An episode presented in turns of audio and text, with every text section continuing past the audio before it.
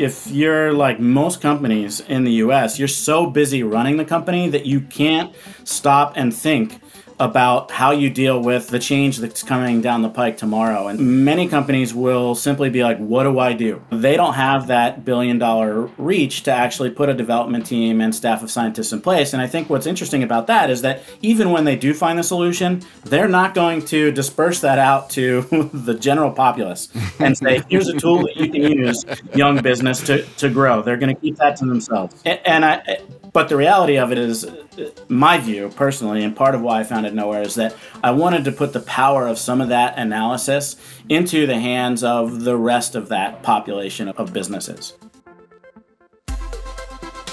Welcome to The Intelligent Engine, a podcast that lives in the heart of the electronics industry, brought to you by Silicon Expert. Silicon Expert is all about data driven decisions with a human driven experience. We mitigate risk and manage compliance from design through sustainment. The knowledge, experience, and thought leadership of the team partners and those we interact with every day expose unique aspects of the electronics industry and the product life cycles that live within it. These are the stories that fuel the intelligent engine. Today's spotlight is on Knoware LLC. Knoware is a company specializing in actionable geospatial and business intelligence and business ecosystem modeling. Joining us today is Ken Sheehan. Ken received his MS and PhD from West Virginia University, where he specialized in environmental ecosystem modeling and prediction. He finished his postdoc at the University of New Hampshire, after which he worked for several years for the USGS, before realizing there was an unmet niche within the rapidly changing marketing and advertising landscape for Knoware's services and his skill set in the corporate world, specifically in that marketing and advertising area. Ken, thanks so much for joining us today. Thank you for having me. Uh, hearing you introduce me, that's quite a quite a mouthful. There's a lot of acronyms on in there, and that's, right. that's as good a place to start as any. Tell me a little bit about what you did in your postdoc work, and and then what you did for the uh, U.S. Geological Survey. Sure, and I, I think what's fun to me about this is people are probably asking how did Ken or what's the value of transitioning from this ecosystem modeling, which is what I did, for instance, at you know uh, West Virginia University, which was through the USGS as well, and then also at my postdoc at UNH, and so. The ecosystem, the physical ecosystem, is a big thing with a lot of different uh, drivers to different patterns that are developing within that ecosystem, depending on how you're looking at it. And so the statistics for all of that are exactly the same statistics that can be utilized on any data in any system. And so it's my background is in that sort of big ecosystem modeling world. And I worked on national science um, Foundation grants for the University of New Hampshire. Got to travel around to some amazing places. But you know what? There's a lot more data in the human ecosystem. So uh, realizing that and that it wasn't being leveraged in the same way, a lot of times academia has a difficult time moving into the corporate world. And so there's a lot of sort of delay, and it could be decades. And so there are some really interesting things going on out there that are applicable to the corporate world. And I said, you know mm-hmm. what? Let's try and put them there. Yeah, that you touched on uh, something I find really interesting there about there's so much more data about the human ecosystem. Obviously, we've studied ourselves more than anybody else, but I'm curious a step back up from that when you talk about studying ecosystem modeling, are we talking about the planet Earth's ecosystem or microsystems? What can you tell us just a little specifically about what those systems were that you studied? Sure. We're talking about scale. What you mentioned is scale. And so there's the broad scale, which would be, say, a global scale or, say, a continental scale or even regional. And then there's that micro scale, which you mentioned. So what's actually happening in a specific reach of stream, which I cut my teeth in all my statistics in looking at and predicting habitat and why things things are and organisms who are specifically fish in a stream in a given location, statistics related to that. So really it can be very local. And so in, in my prior world of ecosystem modeling, it was within a stream or a catchment of that stream. And in my current world, it could be in a neighborhood or it could be the catchment of a store, which is a new term that's emerging, merging uh, those that world of the, the ecosystem environmental versus the business ecosystem. So for instance, if you're trying to draw in your customers for a given store, it has its own catchment. Like, where are they coming from? How are they flowing into the store for a purchase? The, the drainage basin. yes, uh, I'm amazed that you just mentioned those words. well done. I, I love that idea, that visual of you've got this area from which you can draw customers, and how do they funnel down into your catchment or, or uh, right. whatever you call it. But really interesting. The the complexity of the natural ecosystem seems just we use these incredibly complex computer modeling to predict climate models and things like that. How does it compare when you talk about something as relatively micro as looking at a stream and the fish within it? How does the complexity of that environment compare to, say, a, a business environment that you might be studying and helping to optimize? So I, I, look at any system, really, uh, it's almost a misnomer saying that the human eco- ecosystem is unnatural. So that's a big philosophical mm. debate. But considering that we're all on planet Earth and we're all operating within this the sphere of the globe, I'll consider us for this conversation part of that natural ecosystem. And so that being the case, we operate within our own set of complexities and laws and boundaries and things that drive our behavior and, and patterns within them as well. In terms of complexity, sometimes I view it as that Mandelbrot set, right? If you've ever gone onto YouTube and you search Mandelbrot equation and it comes up with those really crazy ornate things that no matter how much you zoom in or away, it's like the same pattern. You can really zone out on it if you were in your dorm room in college. And sometimes I view the the complexity that we look at as that, meaning anytime you look at it, whatever scale, there are a lot of complexities going on at any given point.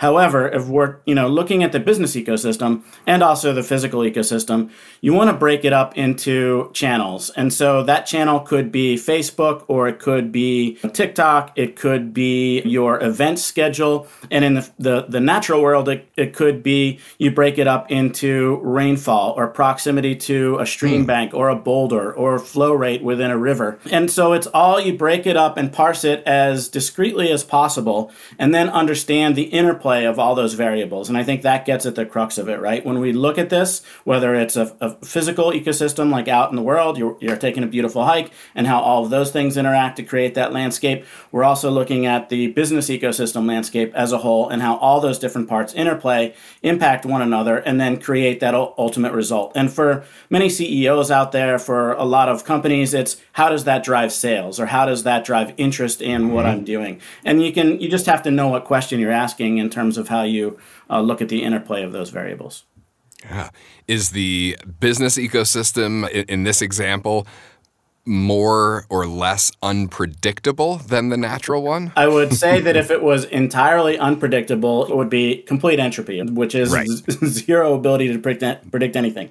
All every single bit of statistics, for the most part, I would say the majority, can never say 100%, it is that we leverage patterns to understand what's going on. In machine learning, in a lot of the upcoming statistics that are bridging this gap between the statistics of old and the upcoming sort of black box statistics of Google algorithms, et cetera, and machine learning and artificial intelligence, they're all based on these different rule sets and parameters, and you have to understand the variation and everything within them.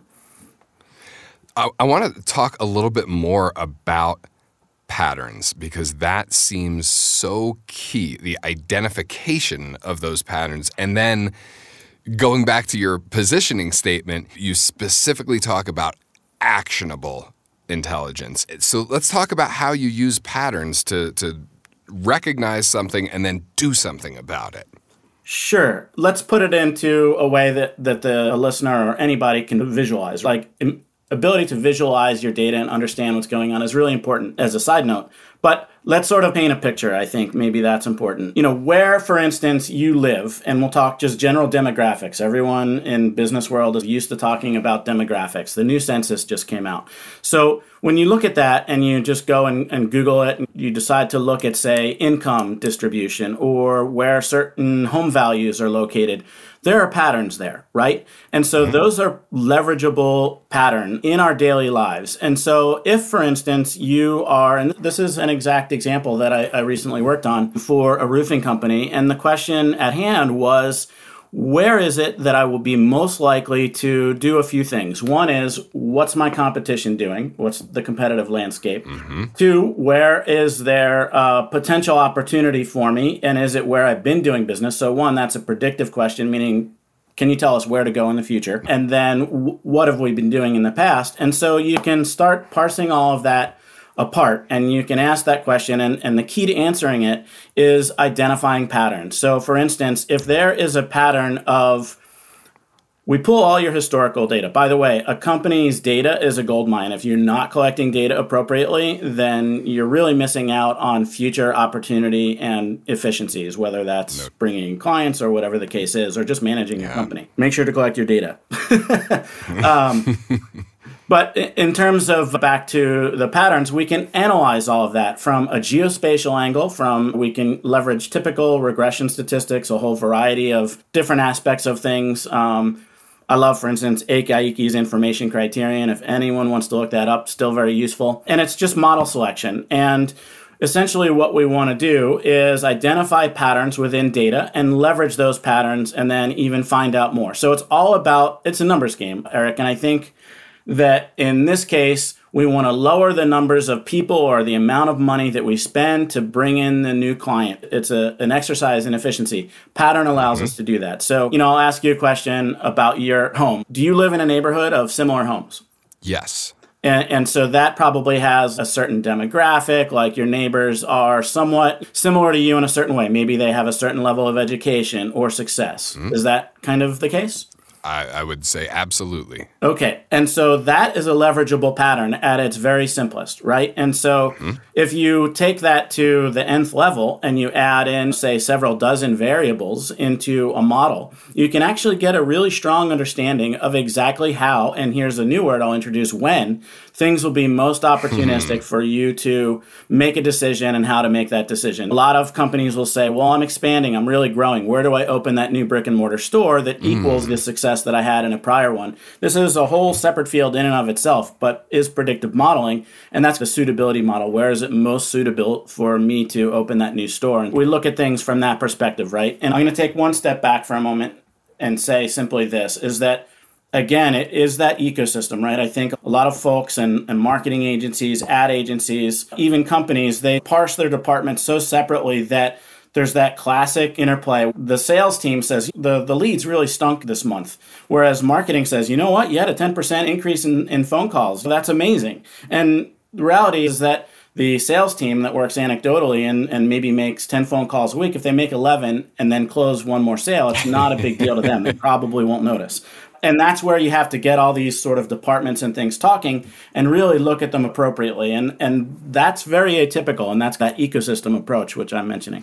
Um, the example that you give about the patterns that emerge when we're uh, grouping things in physical space brings me back to your background where I'm imagining, correct me if I'm wrong, but I'm imagining that you were probably working with some robust GIS systems when you were studying and afterwards. And I, I wonder if that's the case, did that factor into how you, you made this jump from environmental ecosystem modeling to the business world? Clearly, you've done your homework. That is exactly correct. So, we use uh, a variety of different GIS platforms, whether it's the dominant one, um, which would be Esri's uh, ArcGIS platform. Also, QGIS has its benefits in certain areas. We also do a lot of our processing in uh, R. We do a lot of Python scripting, and we even use Google Colab mm. to automate those things through GitHub. It's a, full suite of variety. But yes, it goes back to that GIS sort of world. And a lot of what you initially mentioned, like these uh, weather and these crazy predictive things like how do they predict the weather a week out? That's often, and even if you look on NOAA's site,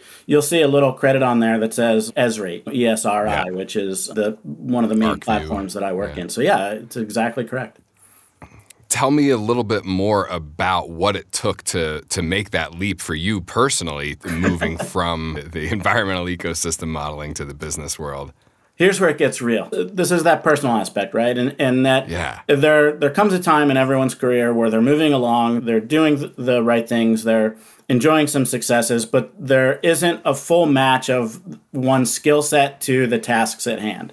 And that was essentially what was occurring for me and my wife and I. We really loved New Hampshire. Let's make the jump. I was on what's called a term with the USGS, and that was mm-hmm. coming to a close, meaning that the funding was running out. A lot of it's grant related in the federal government. And so my grant was running out essentially. And we said, you know what? Let's move back to New Hampshire. I am going to start a company. So I spent about a year figuring out uh, the potential needs in the business community. I went to every BNI and other networking that you could thing that you could imagine. And out of that emerged an ability to use every aspect of what I had done in my schooling and ecosystem modeling and then spent essentially the, the next year developing those systems so that we could deliver those products. And, and, and that's where we are now. What's interesting is that the diversity of companies that need these types of services really range in size from small to large. If you're the new startup, and I'll mention a startup that I work with, they are they produce a what's the easiest way of saying it? They produce actually it's interesting. It's a GPS oriented product. Um, it launched I guess in July of last year, doing exceptionally well, and the goal was to ramp up the the sales and understand the different channels. And when I say channels here, they are putting an enormous sum of money, you know, millions of dollars into advertising and marketing efforts. So the question is, how are those tracking? Which of those are being more productive, producing better results, building our, building the uh, overall quality of audience that lead to future sales and growth? And how can we track that against other aspects of the company and make decisions such as inventory, like supply chains, big issues right now. Yeah. Okay, so this is the trillion dollar question. Every company on earth is trying to, to get to the bottom of this. yes, there are a lot of aspects that we solve. Even hyper targeting, which is a title of the initial lead in of the the the podcast that was initially developed because of upcoming privacy laws and changes that every company is up against, right? In this cookieless world and this behind the scenes world where it's Google or it's Facebook or some other company controls the ability to target your ads, how do you, in those worlds, still compete and get effective uh, result? And so this is one of the solutions to that, where we put it in the, the hands of the company with their own data and then can mm. just implement that within those systems effectively. So your timing here is amazing being in, in the market at, in this era as we move into the post-cookie world and yeah. every advertising agency and CMO in the country is freaking out about what do we do when we don't have cookies anymore? How are we going to track things? When did you start the company?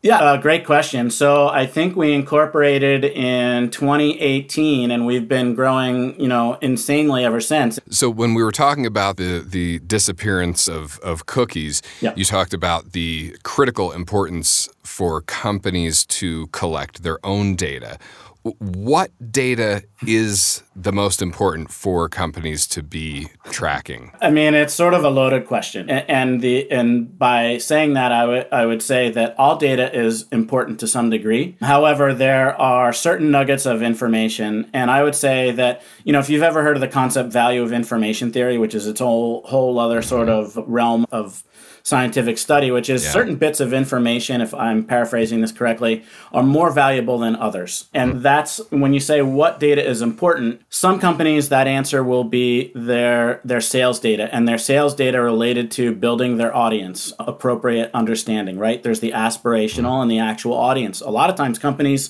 think they're getting one and are actually dealing with the other and you need to align those.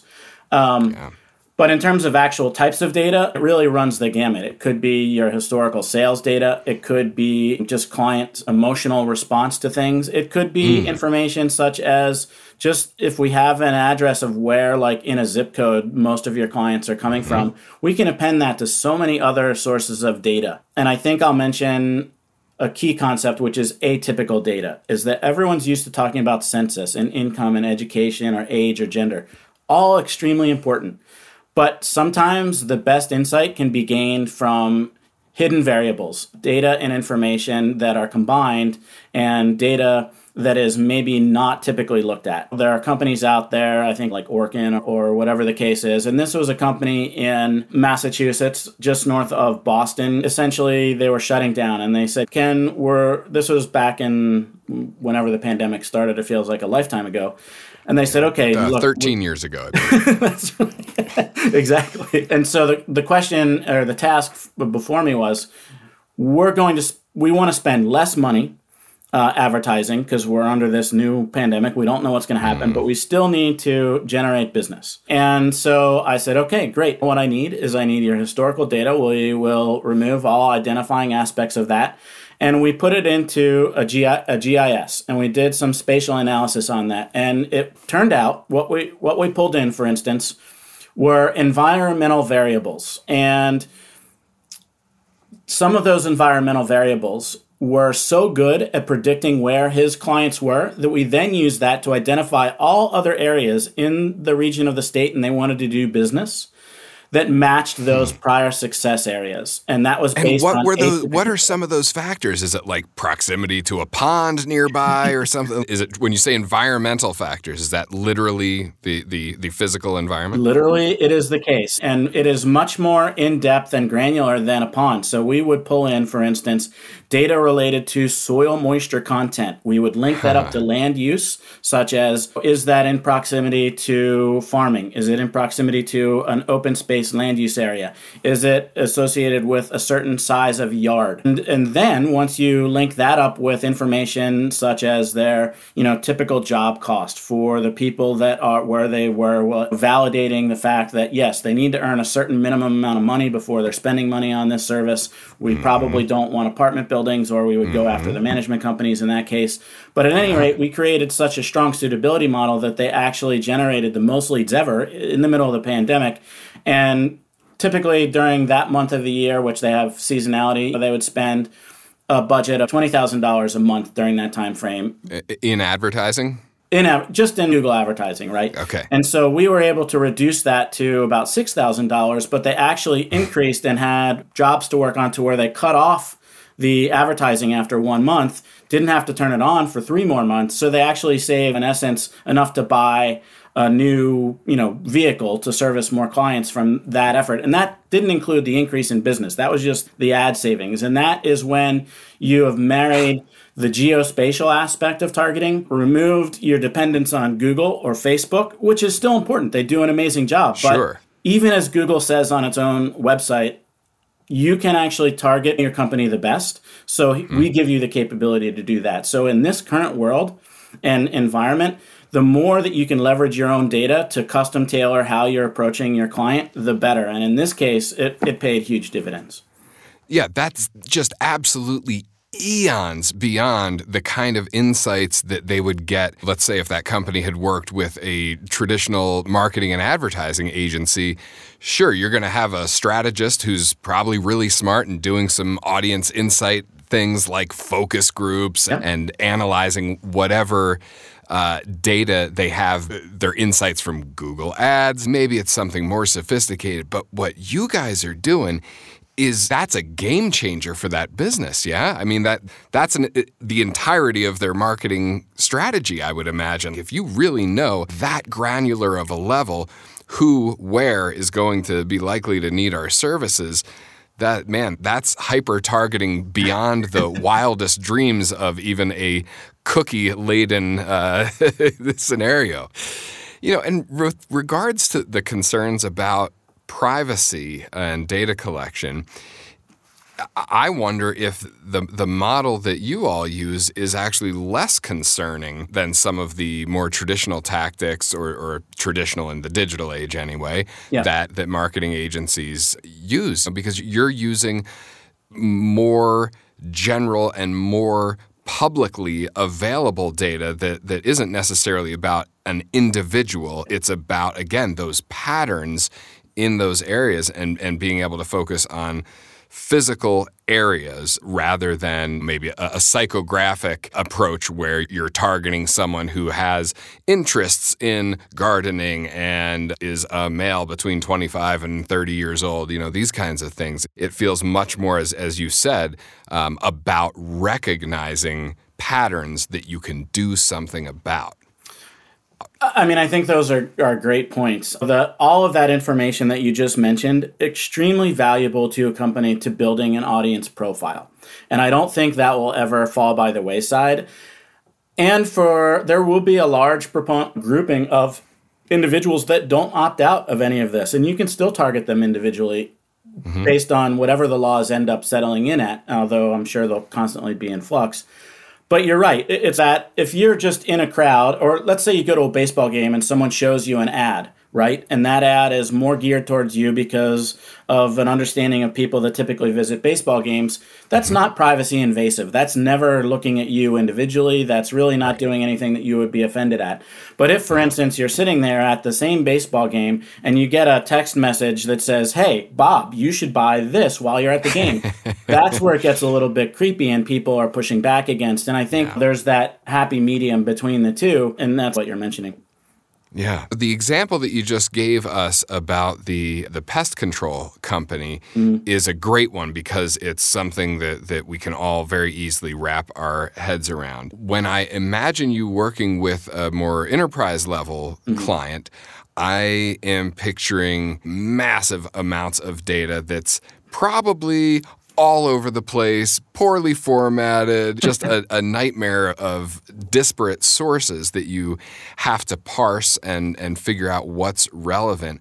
Are you using machine learning or AI to get through that or any other part of your uh, discovery process?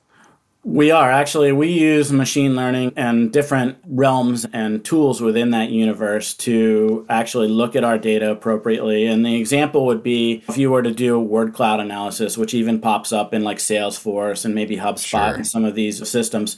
And essentially what they're doing is they're applying they're applying value to words so that you can then analyze them. And in that case, it's important and machine learning, and it's often sort of the way we use it as well, is that you just wanted to really parse and define, to use you know a word that you just used a, min- a moment ago, the data and do it effectively. But you can't typically sift through by hand a million records, right? Like at the enterprise level, and this has happened multiple times, where even in a given month, there'd be millions of records to go through. So you essentially have to subset that data appropriately. Or if you are working through the full data set, you really need to understand the different forms that that, that data is taking, whether the even the fact of uh, a header, what data is classified as, often differs between mm-hmm. different data sets and data types that are collected. And getting those all to agree is something that we spend qu- quite a bit of time doing. And then once that occurs, you can get it all to work in concert. Like very frequently, we'll take Salesforce data, HubSpot data, other atypical data. We will take environmental data. We will take census data. We will mix that with government permitting data that's mm. public. We will whatever. It really, I think you get the idea. We take a very consultative approach that's specific to that client. Not that it's not systematized because it is, but you, there's a little artistry in terms of what you pull in and doing a little due diligence on every single situation. No question. Not a pure science equation here. A little artistry and human intuition has got to be required. Yeah. So tying into that the this idea of, of, massive volumes of data at some of these larger companies can you mm-hmm. talk mm-hmm. a little bit about what it's like working with a with an enterprise level client in your business it, it's it's actually really fun this is where i think i've had the most exposure to the most clients quickly in that even at that high level, there is often a lack of leveraging data appropriately, or for instance, they just skip over that, meaning that the, everything is so sales driven and they're so pervasive out there that they often fail to recognize the true value of the data that they're sitting on. And I'm always surprised at that, meaning that even billion dollar companies that I've been exposed to they the data that they're collecting often is in different departments and sits in different locations and that's not often talking. So the true insight comes when you get those all coming together in a little more appropriate fashion. If you're like most companies in the us you're so busy running the company that you can't stop and think about how you deal with the change that's coming down the pike tomorrow. And many companies will simply be like, what do I do? They don't have that billion dollar reach to actually put a development team and staff of scientists in place. And I think what's interesting about that is that even when they do find the solution, they're not going to disperse that out to the general populace and say, here's a tool that you can use, young business, to, to grow. They're going to keep that to themselves. And, and I, but the reality of it is, my view personally, and part of why I founded Knoware is that I wanted to put the power of some of that analysis into the hands of the rest of that population of businesses. Yeah. Are you working yet with any advertising agencies? That's a great question. And I say yet because, because I have a feeling you will be if you're not already. Probably not surprising to you is that one of the n- numerically most frequent clients that I deal with are other advertising agencies. And th- they are hiring me because they, again, it takes a good amount of money and infrastructure to develop and schooling to develop the skill set to really make this data sing and to make decisions related yeah. to what data should be there. Is there a particular advertising or marketing agency uh, relationship that you can talk a, a little bit about and how that developed and what you've been able to provide for them?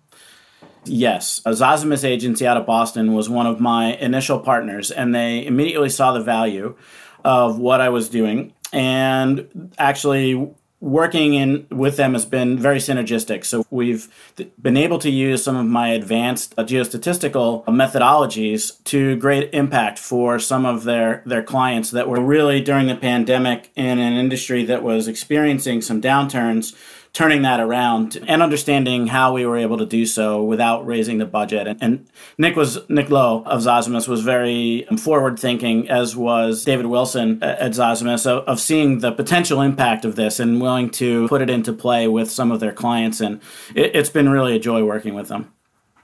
Yeah, and I bet their clients are, are thrilled because this is certainly not anywhere near the level of detailed insights that clients are used to getting from typical ad agencies. You, you get things like focus group results and Google Analytics. We're in, in a completely different ballgame here.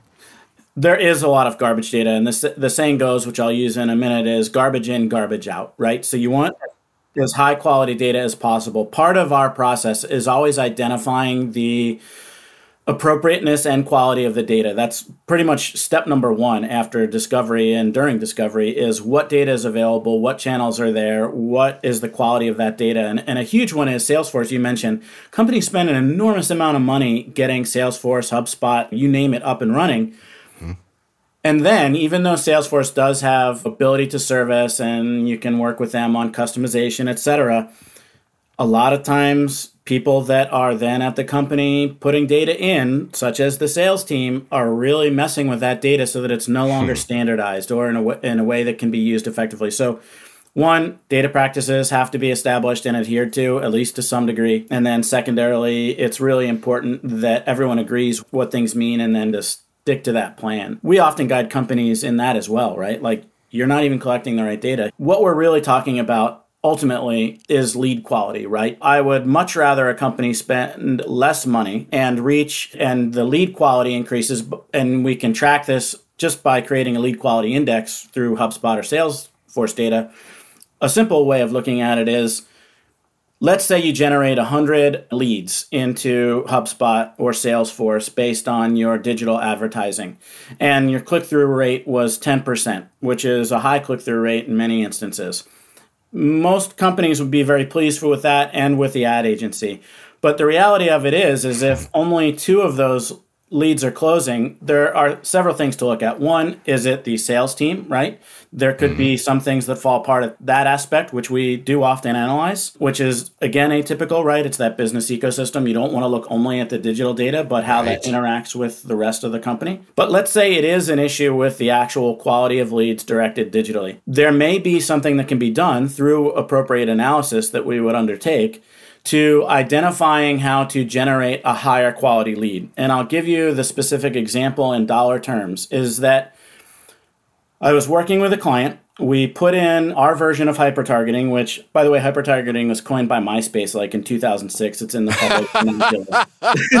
I, I love that we're throwing that around like it's some state of the art term. Yeah, no, it's, hey, it's been around forever, but the current version is so not equivalent at least as I view it, even though it's the same term. It's a rocket ship versus the horse and cart. Um, Not what my friend Tom imagined. Okay. That's right. but the concept is there broadly. At, at any rate, looking at the this particular client that was in the healthcare industry, is that we put the hyper targeting in place at their locate I believe it was about 30 locations and reduced the amount of time that it took to generate the sale, which each sale is worth about $100,000 in this case, so not inconsequential. Yeah. And over the course of, I think, 35 months, generated an, an equivalent of $1.3 million in sales related to that advertising versus the old way of doing it. It, it only generated $600,000 of sales, but took wow. around 30 months versus 60 months. It was a lot longer time period, and that was even at more facilities. So we really changed the game for them. And I will bring up a really funny point as they had a hard time believing the numbers. There is a measure of success when it is too good to be true, but it's true. It's funny how sometimes people are so entrenched in traditional ways of viewing things that shifting into that new paradigm is difficult process it, it can be a very painful process, and, and a lot of people have to be dragged kicking and screaming into the new tomorrow. But making an extra amount of money makes it a lot easier. It sure does. Ken, this has been an absolutely amazing discussion. I'm so fascinated with the, the work that you're doing, and I'm super excited to see what is next for Knoware. Thank you so much for being our guest today. Thank you as well. It's been a great conversation. And a special thanks to you, our audience, for tuning into this episode. Visit We Know Where, that's K N O W H E R E dot com, to check out some case studies and see some really powerful images that help make that bridge from the data to the visual. And tune in for new episodes that'll delve into more of the electronics industry and share our podcast with your colleagues and friends. You can also sign up to be on our email list to receive updates and the opportunity to provide your input on future topics. Go to siliconexpert.com slash podcast to sign up. Until next time, keep the data flowing.